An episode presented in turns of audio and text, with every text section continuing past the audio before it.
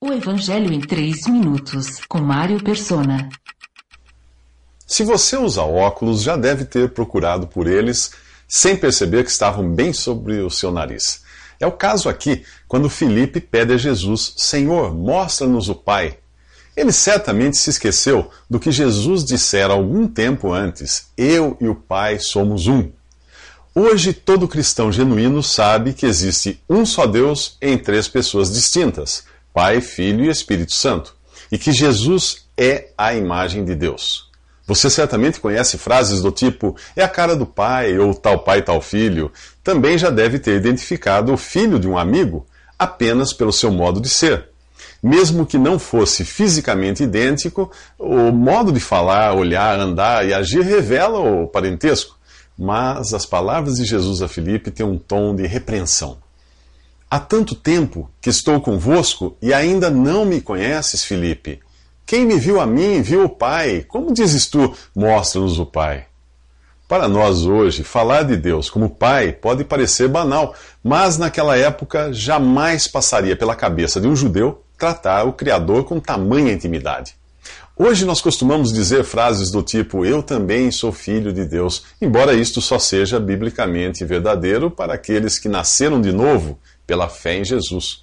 Para os demais, Deus continua sendo só o seu Criador. No Antigo Testamento, você encontra oito vezes Deus sendo chamado de Pai, e mesmo assim apenas no sentido de Criador ou chefe do povo de Israel.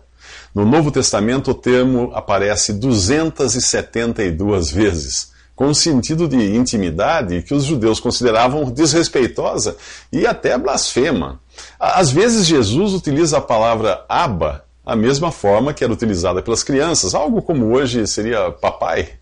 Felipe quer ver o pai, quer ter um relacionamento íntimo com Deus, sem perceber que o homem de carne e ossos que está bem em sua frente é um com o pai.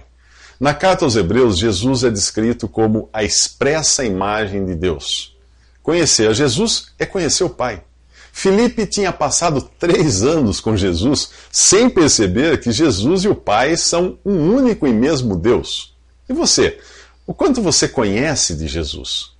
Mas veja que interessante a segunda parte da pergunta de Filipe. Senhor, mostra-nos o Pai, e isso nos basta. Eu e você já fizemos algum pedido do tipo: Senhor, faça tal coisa, porque isso é tudo o que eu quero. Ali está um homem que tem a companhia de Jesus o tempo todo e ainda acha que só será feliz se tiver algo mais. Não são poucas as vezes em que eu me encontro insatisfeito por achar que existe algo mais que Jesus possa me dar ou me revelar. Mas que insatisfação boba é essa? Se você já viu a Jesus com os olhos da fé, você viu o Pai. Se você tem o Filho de Deus, você tem o Pai. A questão é saber se você já nasceu de novo para poder chamar a Deus de Pai e viver satisfeito, como o salmista que diz: A quem tenho eu no céu, senão a ti? E na terra não há quem eu deseje além de ti. Nos próximos três minutos, será que você acredita em Jesus? Visite 3minutos.net. Dúvidas? Visite respondi.com.br.